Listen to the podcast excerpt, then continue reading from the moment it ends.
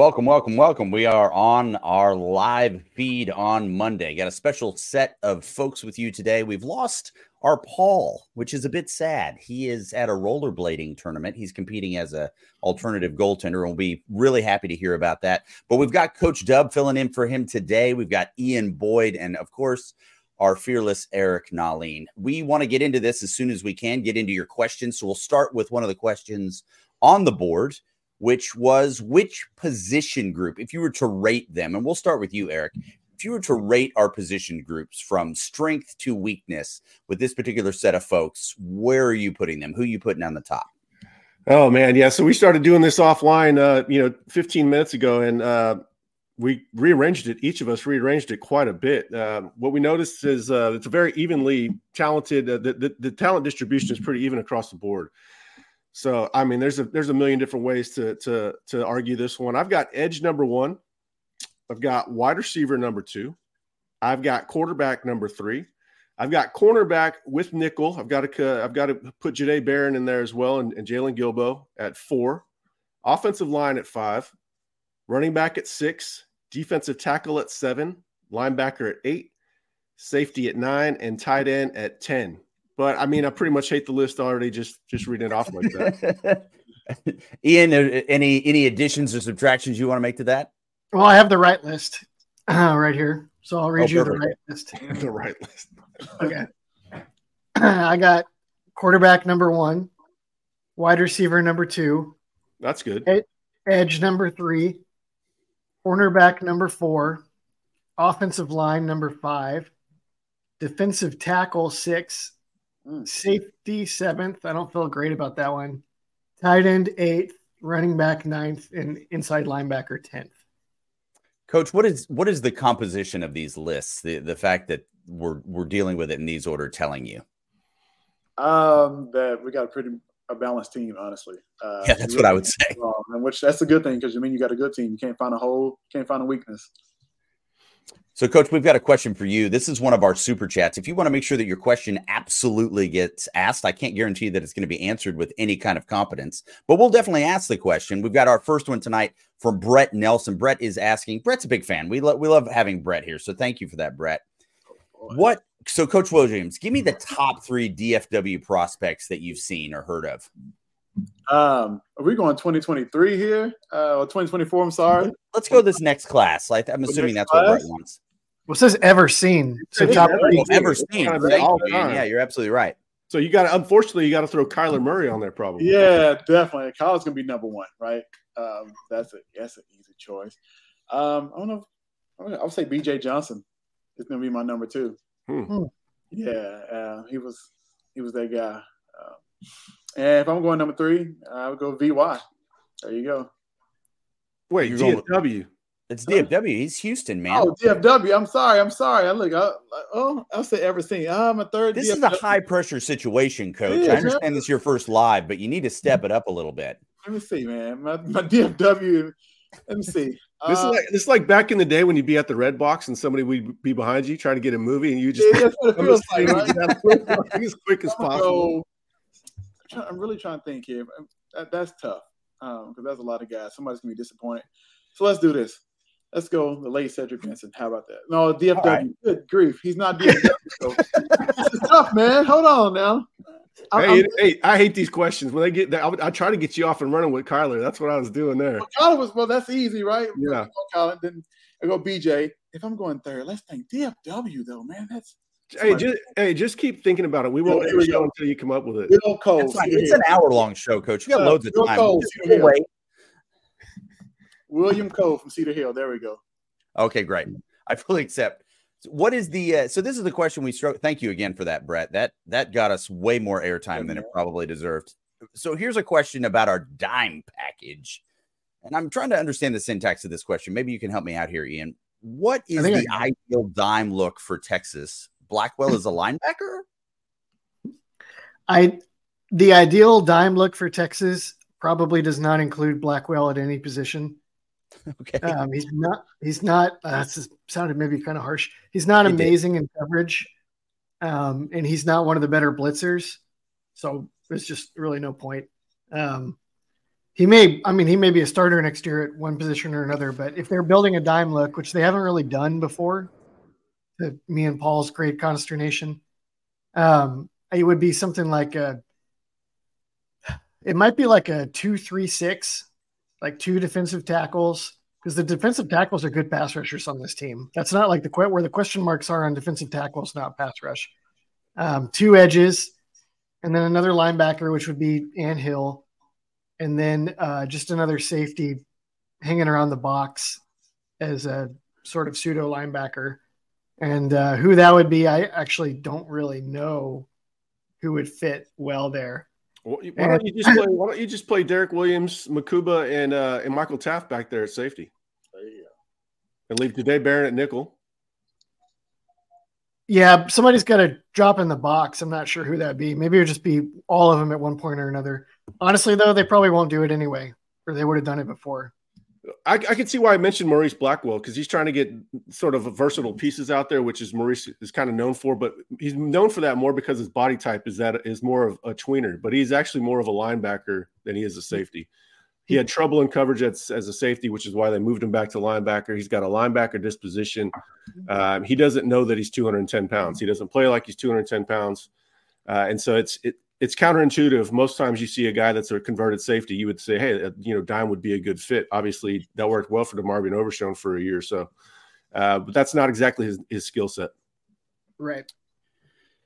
Moving on to the infinite knowledge of the NCAA, we've got some uh, some news coming out that they are considering moving signing day up until I believe it's early December. Is that right, Eric? Yeah, the Wednesday before the conference championships in December, which is equally bad time. Yeah, it's amazing. So, I mean, how does this? Why don't? And this is a little bit more of a, a bigger scale question, but why don't they just have year round signing day? Why can't the kid just sign when he wants to sign and then it's a done deal? Well, I mean, I have thoughts on that. And, you know, obviously there's a lot of me that believes in personal freedom of doing stuff like that. At the same time, man, that is going to get tricky because those kids are going to get a letter of intent put in front of them while they're on campuses. Um, there's a lot of adults that get taken over the rail, over, raked over the coals buying a new car. Uh, that's this now you got to add, you know, think about them being a 17 year old kid with these guys that have these refined sales pitches. Man, there's going to be a lot of there's going to be a lot of uh, poorly thought out decisions if, if, it goes down like that. I mean, you know, I, I, it, it's setting up the kid to be made a victim. Um, and you know, I don't think people have thought it all the way through. These guys are going to be pitching them very hard on campus with an LOI right in front of them. They're going to have a guy from the collective showing them whatever that collective has to offer uh, and you're going to see a lot of kids making quick quick decisions that weren't uh, all the way thought thought through. You could see like um, it's like some of the smaller schools, to Eric's point, are really good at getting in on a kid early and getting them committed. Like say like a Western Michigan when PJ Fleck was there, or uh, you know whatever Oklahoma State. You can just ima- easily imagine a kid like he's blowing up for the first time. He gets like a great offer from Oklahoma State or Western Michigan, whatever Texas then, Tech. Texas Tech like, be a good one. Texas Tech, yeah, awesome. But he's like a sophomore, and then he really blows up, and then now it's like, oh, I could have signed with Auburn. I could have signed with Alabama, Texas, whatever. I could have been making way more money. Could have gotten a total, and I just was excited as a 16 year old. I had no idea that football was going to have so much to offer me, and now I'm like locked in. You know. So LC, your idea is just terrible. Yeah, no, I gathered Charlie, that. Charlie, what, Charlie, what do you think? Yeah, uh, here's my thing. It's going it's going to hurt the kids, and you still got to deal with the portal kids on, on top of that. So um, it may help the group of five schools, right? It'll help the schools itself, but it's going to hurt the kids uh, because those kids who could have went to Texas or somebody, they're going to fall to a UNT just because. I mean, it's the best offer at the time. I'm, I'm just throwing it out there because it's so but uh, you know, they're they're pretty early on guys, right, in the DFW area before they blow up. Yeah. So it's kind of like, okay, I got this kid now before Texas or somebody jumped on him, and they have to sign because they, they, they don't think they're going to get that Texas offer instead of you know waiting for it. So.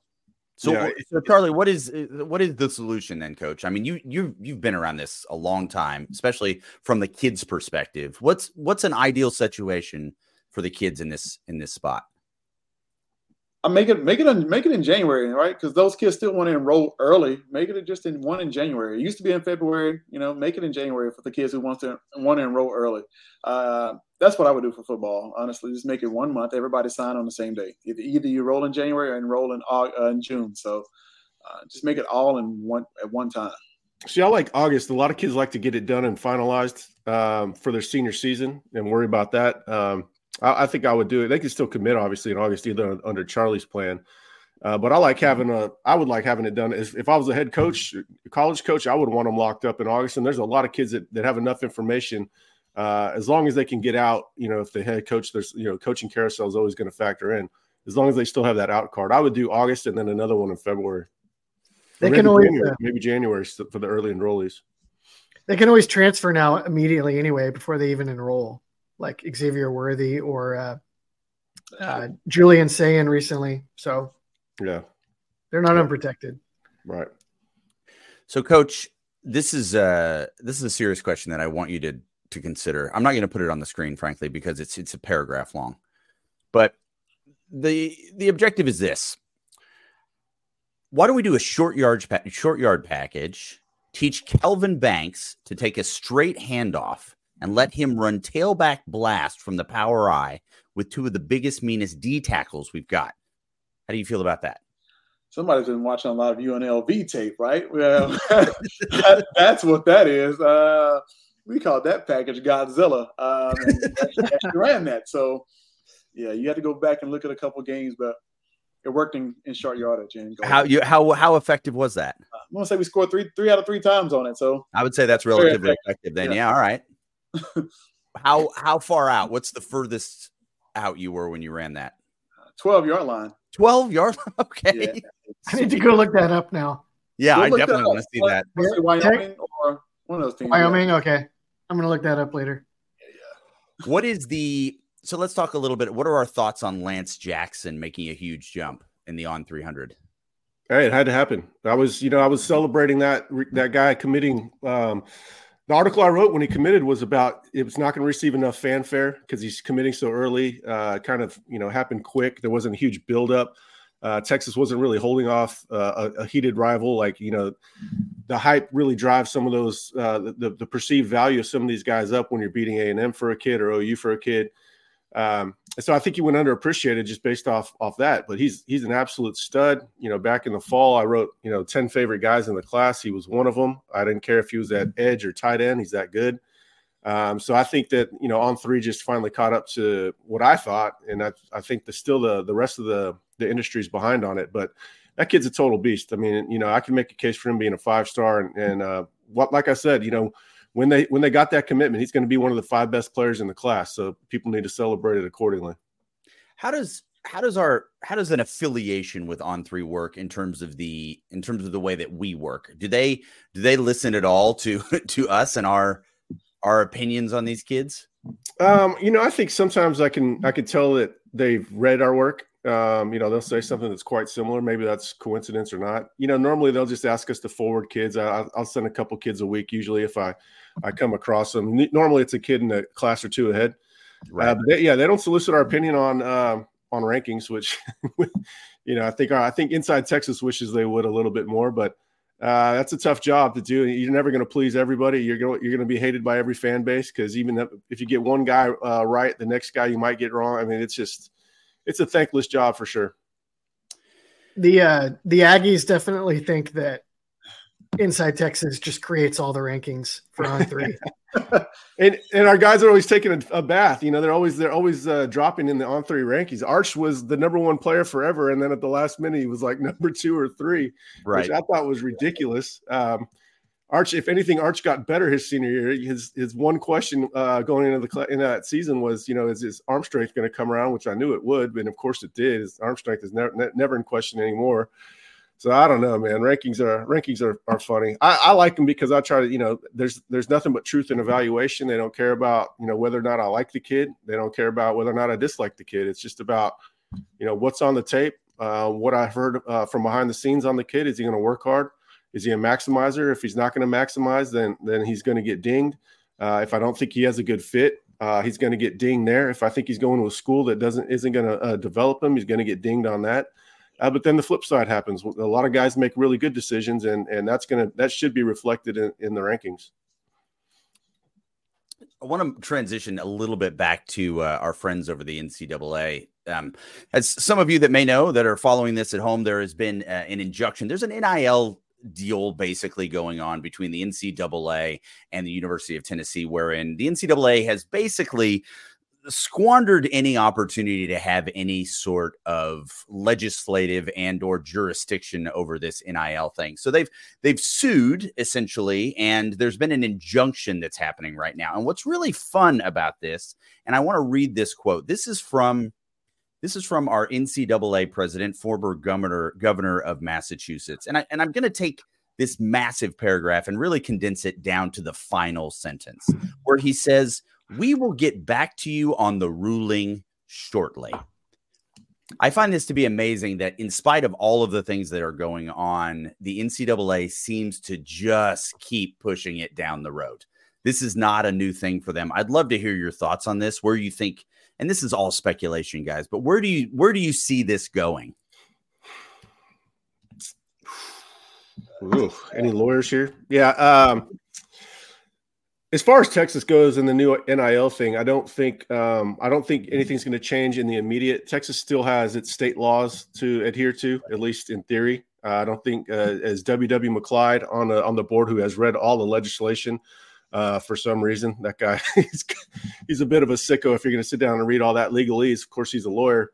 Uh, apparently, there's no uh, arm for for Texas to be punished if they do uh, start negotiating with kids directly. Uh, but that doesn't sound like the Texas I know. The Texas I know cares about optics still to the to the degree that they're going to follow the rules, even if they aren't going to get punished for not. Uh, but Texas is going to want to wait till the last minute, like it always has, when uh, to to broach the NIL question. And the the reason they do that is because they think it helps their selection process of finding kids that are going to Texas for the right reasons rather than just the cash grab. Uh, cash grab kids might not uh, have the motivation you're looking for. It goes back to what we were just talking about in the evaluation process, whether or not they're going to maximize. Uh, so they really like money to be kind of the, the, the final thing that ever gets brought up. Um, you know, every once in a while you hear about a kid, you know, learning about a little quicker, but uh, normally that's a, a, player that's that's quite motivated to to get to the NFL and, and really make money. Uh, but for the most part, they don't want to mess up their selection process. Uh, which you know, if you start talking about money, right? Imagine a imagine trying to find a woman, and the first thing you do, or the first thing she asks you at the bar, this has happened to all of us men, I'm sure, um, is you know, what do you do for a living? You know, when you're 23 years old, it's going to sound a lot different than when you're 45 years old or whatever, or 50. Um, and, you know, so that you're going to get married for the wrong reasons if if that's not a deal breaker for you. And so they're looking for things that aren't deal breakers. Right. Ian, is there anything you want to you want to elaborate or add to talking to women at bars? I don't have I have so very little to offer there. Okay. Um, All right. That's fine. Let's just yeah. go back to Brett Nelson there. He's providing us a ample okay. amount of content that we can talk to. Is the 2025 team still seen as having a higher ceiling ceiling than this year's team? Boy. Maybe. I mean, with the portal, it's hard to tell. Like Right. Between, between so, now and then, they could add the best play wide receiver in the country in the transfer portal and the best, um, you know, lineman or, or cornerback or something, and then maybe Arch Manning played in three games and looks amazing. It, it's it's hard to it's for sure. 2025 is no longer so much the year that we're looking forward to because Quinn right. Ewers is back. We all thought for a long time that it'd be like take a couple lumps with Arch Manning in year one in 2024, and then go at it in 2025 with a veteran Arch and uh, a really veteran line and whatever. But now, between Quinn coming back and a couple portal maneuvers, another, you know, Alfred Collins coming back and Jahdae Barron coming back, it's different, yeah. different ball game. Yeah, NIL and the portal can help you uh, fix your roster cycle in a hurry. And so 2025 looked like the year uh, a year ago. But then look at everything that happened in December, and which each of those moves, I was it was really catching my attention. Like, oh man, they're they're building to win it next year too. And so, you know, 25 was kind of viewed as the season based on the recruiting roster cycles, you know, loading up in 2022, 2023. Um, but now because of the portal and, and NIL, it's you know it's pretty much going to be every year. They've they're definitely in the championship window for the next three seasons. Well, do you feel? And this is a question for you, Coach. How and and Arch is a unique player, a player that's been able to develop, staying on even on the sidelines, not getting much game time. How much of an advantage is that going to be for him going in and starting? or is it just is it really going to be an issue of he's just got to get that that game speed down? I'm gonna say this: no matter how good he is, developing, getting all the extra practice reps in, nothing uh, substitute for real live game reps, right? And I think we saw a little glimpse of that when he got in. You know, missed on a couple throws, but it looked good. He made the right decisions and looked like he was making the right decisions. He took off and ran when he needed to. So I think he just needs more game reps. No matter how much we hear about him behind the scenes, or he's getting to work back at home, nothing substitutes playing. So right. um, we'll see uh, when he's actually thrown out there. You know how he looks when people are actually game planning versus him, and you know really studying tape on him. Let's see. 2025 seems to be a popular topic in the chat. We're going to go to Jeff here, and he's curious about the 2025 schedule. Is it going to be flipped version of 24? And I'm not entirely sure. Have we? I don't believe this year's schedule, with the exception of uh, Michigan, maybe is home and home. Is it when it gets into the league? Oh man, I've got to look at the schedule for that. I'm, I'm trying to find it right now. I don't. I don't necessarily think it's a yeah. Version. I don't. I don't have it memorized. I know they go to obviously the, the Red River Shootout, um, and then Georgia's at home, and then where do they go after that? I was looking at it today too. I think it might be. They go to Vanderbilt after they go to Vanderbilt after having Georgia at home. Oh, I think what they're what he's talking about is the schedule after this year. Is it going to oh. flip over? Oh no, no, no. I don't. I don't think so. No, I think um, it's a brand new no, they're going to play. They're going to. There's going to be some overlap. I, I believe they will play A and M. They'll get A and M at home uh, in 2025. Uh, there's going to be some overlap, but I don't think it's going to be uh, completely over overlapping. Again, sticking with 2025, this is more on the recruiting side. Who, who are the can't miss 25 offensive and defensive recruits? Well, I think Dakorien Morris can't miss it wide receiver. Um, we were having a chat about it today. You know, some of the Duncanville players haven't necessarily panned out. Wide receiver is a pretty easy position to pan out, especially if you go to a school that's got a great track record of it. Um, just elite. He's got elite skills. You know, you can see him. He's got, you know, he's not quite as fast as Xavier Worthy, but he's nearly as fast. And but he's just got better soft skills. He's got uh, better ball skills, better hands, and I think he's shiftier after the catch. Maybe not straight line speed that Xavier has, but very few have that.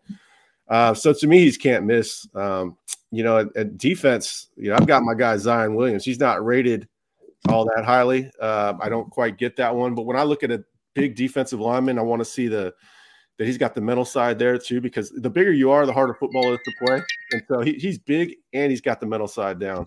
Um, I think he's got a very high ceiling as far as uh, playing interior defensive line. Probably a one tech, even though he doesn't want to hear that. Uh, but you like that, you know, he's going to try to stay lean and trim and and and continue to keep his athleticism and play three tech. So I think Zion is probably the most underrated player in the state. I have to think about that. I'm sure there's some others. Um, but then obviously everybody knows Dakorien Moore if you follow recruiting. Agreed. Anything you'd want to add to that, Coach? Uh, I would definitely want uh, Dakorien Moore, man, for, for my offensive pick. Um, can't miss receiver. What's special about what's special about Moore? Uh, I mean, Moore has all. He has a package from the from releases to speed, catching the ball with his hands. Um, you know, knowing when to sit down in zone. Like that's very hard to do at a guy for his age, right? No, knowing when to slow down and kind of let the defense dictate move move past you and sit sit in that zone, right, and get in that window. Um, but he just does it all, and a lot of things you have to learn once you get to the next level. He already has it. Do you have a defensive guy, coach? I mean, you haven't been fully immersed in this uh, recruiting cycle all that long, but you know, I know uh, you've seen Riley Pettijohn, I believe. And uh, is there any any guys that you see as can't miss on defense? Um, that would well, I would have went Riley or um, I would have went Riley or uh, Dylan Battle. I, I, like Battle a lot. I like I like big guys in the trenches, honestly, because they affect the game before everybody else. So yeah, I would like Dylan Battle, but I like Riley Pettijohn a lot. I think he can do it all. I don't think he has to come off the field at all. He can play all three downs, cover, stuff to run, whatever you need him to do. So uh, anybody that plays in the box, that's my pick. The big guys are also a priority in high school recruiting because they're not as abundant in the transfer portal. Right. Everybody snatches them up out of high school because they're big and they're obvious. Yep.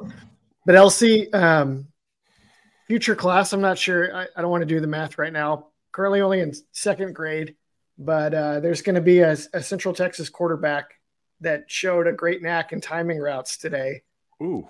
at the park in Michigan.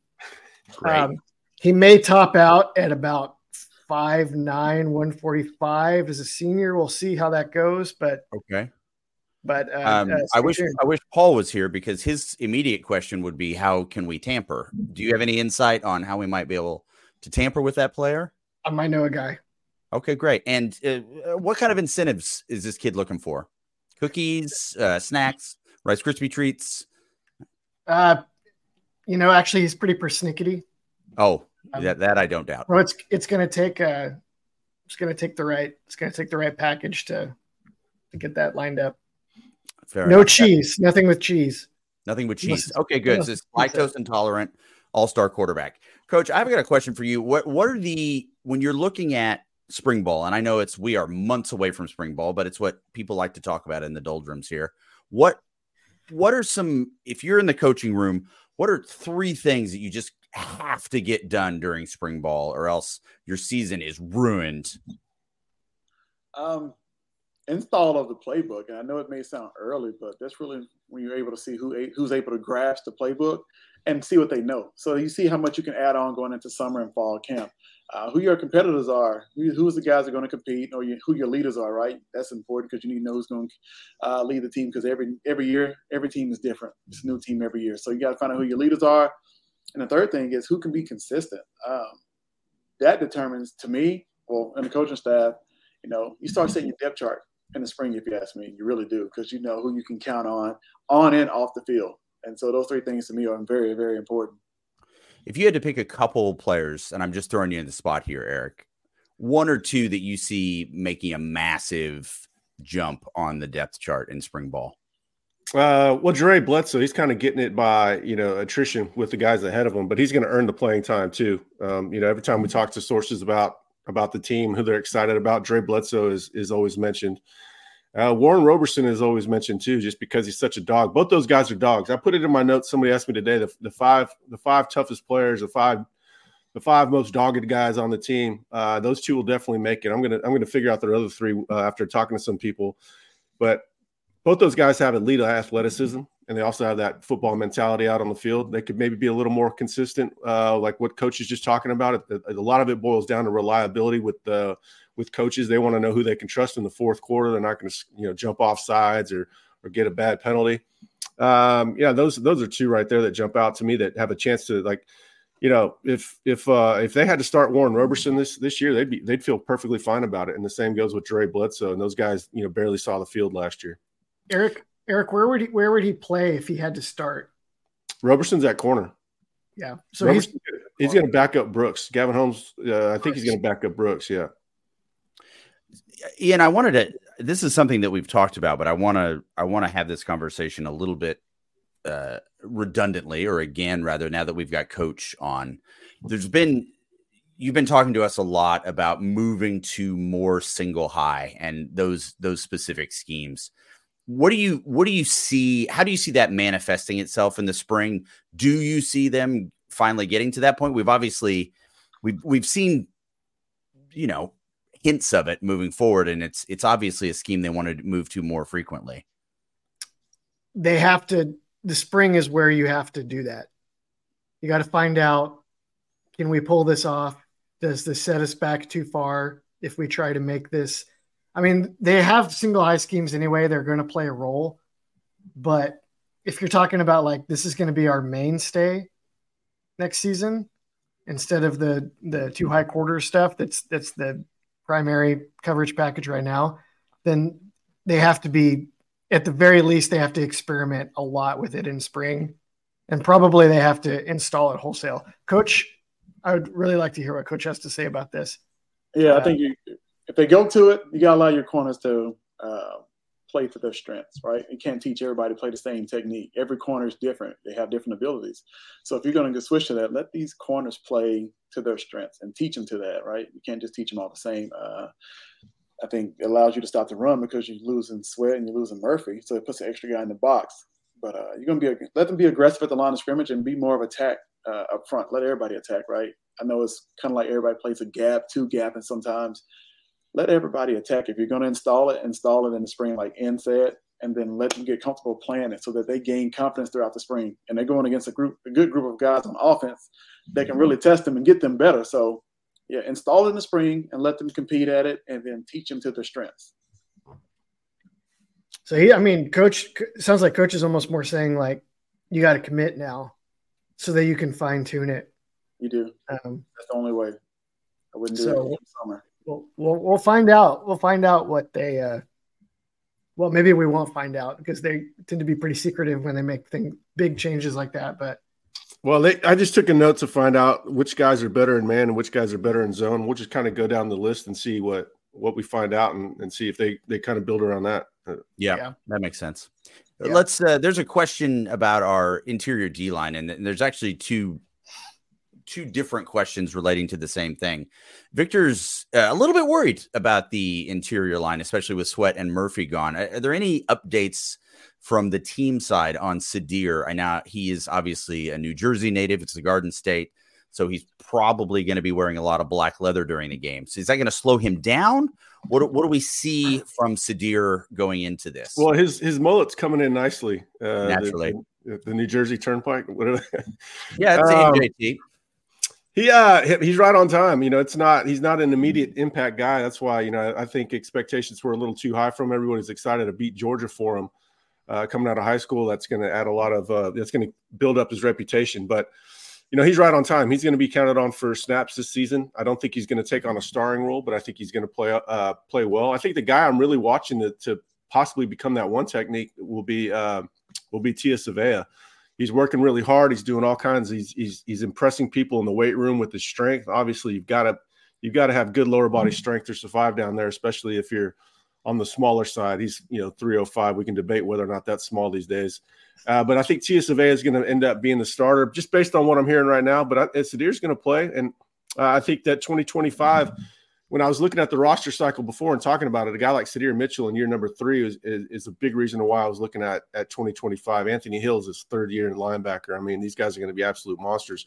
Malik Muhammad is his third year at corners. He's going to be a stud.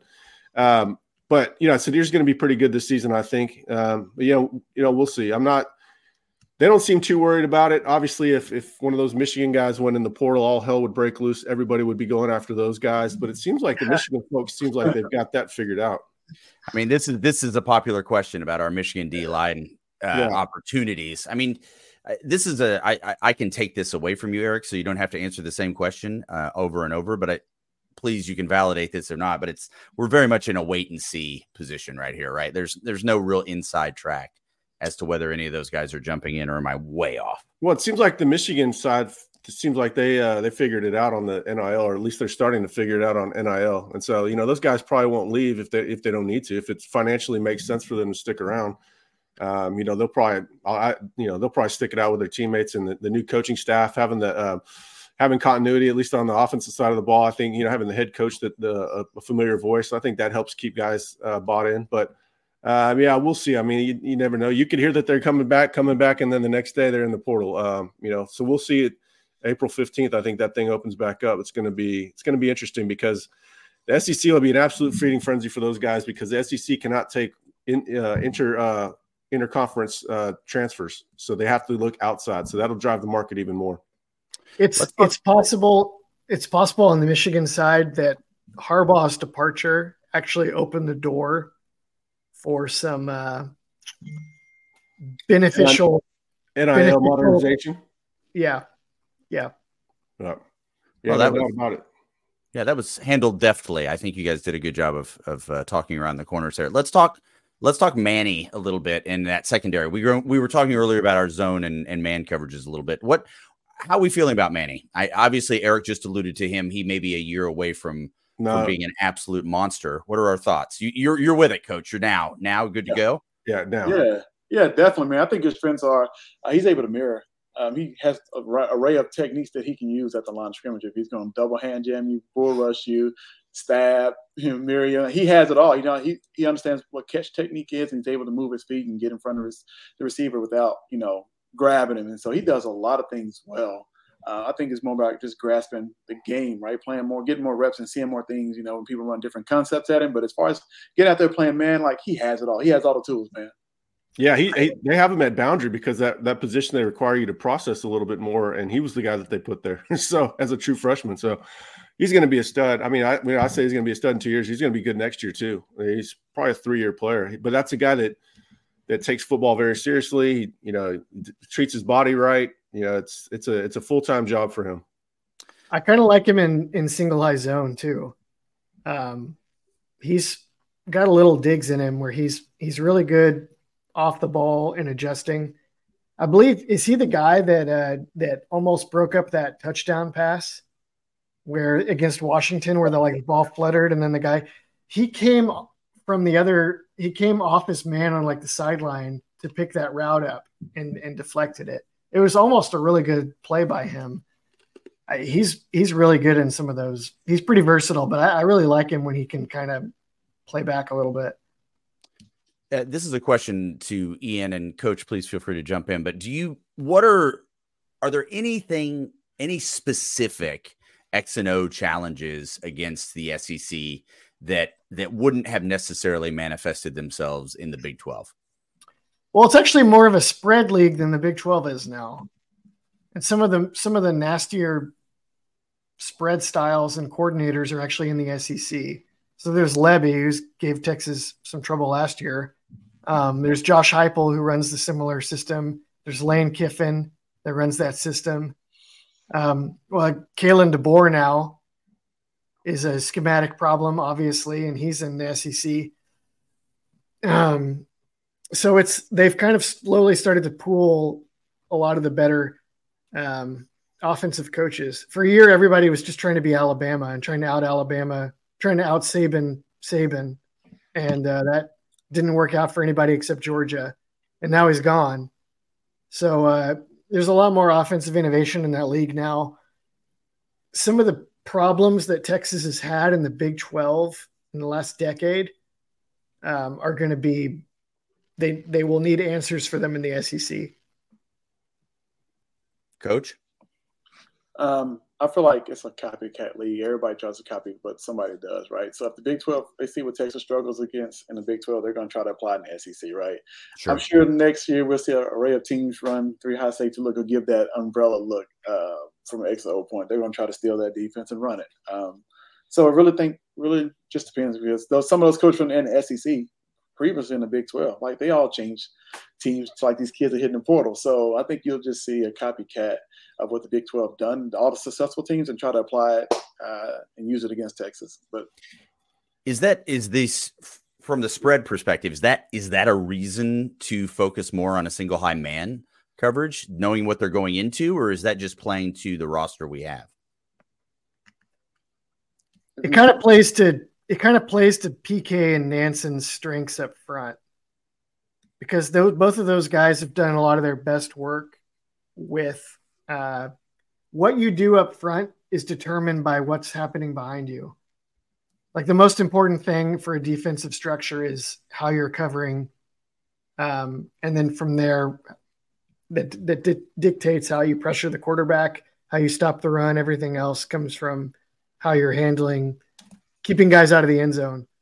So uh, I think PK and then, and then incoming co-defensive coordinator uh, Nansen will are more comfortable working with single high. So I think that's why it would be potentially a good move for Texas. Um, single high versus quarters versus the spread. They both have strengths and weaknesses. Quarters is really popular for a reason. Um, yeah, I don't know if I could. I don't know if I would say one is necessarily better than the other, even for this roster, other than just what the coaches are going to optimize. Coach, I really think it. Yeah, so it goes by the roster, right? Your strengths. Uh, what are they good at? I think you run you run mostly of that whatever they're good at, uh, but you got to be able to mix it up. So I think you'll probably see a blend of um, match quarters and man single high safety. Uh, you may get couple, some Tampa two in there. You never know. Um, we, we ran a lot of that in the playoffs against Washington. We went to a Tampa two look a lot. Uh, most people really don't may not realize, but we ran a lot of Tampa two, um, and so maybe playing with that. Who knows? let's say let's say they have a single high safety. Who who do you guys have back there? Gotta I mean, huh? I'm going Taaffe. I'm going Mike. Yeah, I can do Taaffe. See, I think Taaffe is. Do you Love go it. with the, the, blazing athlete or the guy that processes um, like an upperclassman? I think if you go Mukuba, you kind of get a little bit more of that athleticism and also that processing. I'm not. You know, I'm not sure. He can cover in man though. Is the thing. Which one's so, like, he? Sorry. If Taaffe is on the field, then it. you want Taaffe as the post safety so that Mukuba is the guy that's in man. That makes sense. That makes sense. But just, I mean, Taaffe. I mean, I'm sure we're going to see plenty of Taaffe next year, but the way things are going, we don't know if he's going to start because these some of these other guys are so talented. Yeah, yeah he's going to play a lot, but I'm not sure if he'll start either. Yeah, I feel like that that guy keeps Vegas in business. Everybody bets against that kid. I mean, he's, he's always playing in the fields. I totally get it. I totally get it. And staying in the secondary, what are we? Have we add? I don't. I think I know the answer to this. We haven't added any assistants or the staff to help out Joseph and Gideon, have we? Well, they're not uh, none that have stuck. Yeah, right. they are too. Yeah, I've got good news and bad news. Right, right. We're really committed to doing this. We just can't seem to keep them. Oh, yeah. Oh, no, I haven't heard it. I haven't heard any new DB assistants. I, I mean, that's something for me to check once a week, but I haven't heard of it. All right, guys. It is 41 past our hour. We want to appreciate all of y'all stepping in. If you don't have any more questions, I'm not going to cut off Ian tonight for those of you that are that are playing at home. It's just not a nice thing to do. But um, it is good to know. Does anybody have any closing thoughts? Nope. Everybody's good. All right. From all of us here, we thank you very much.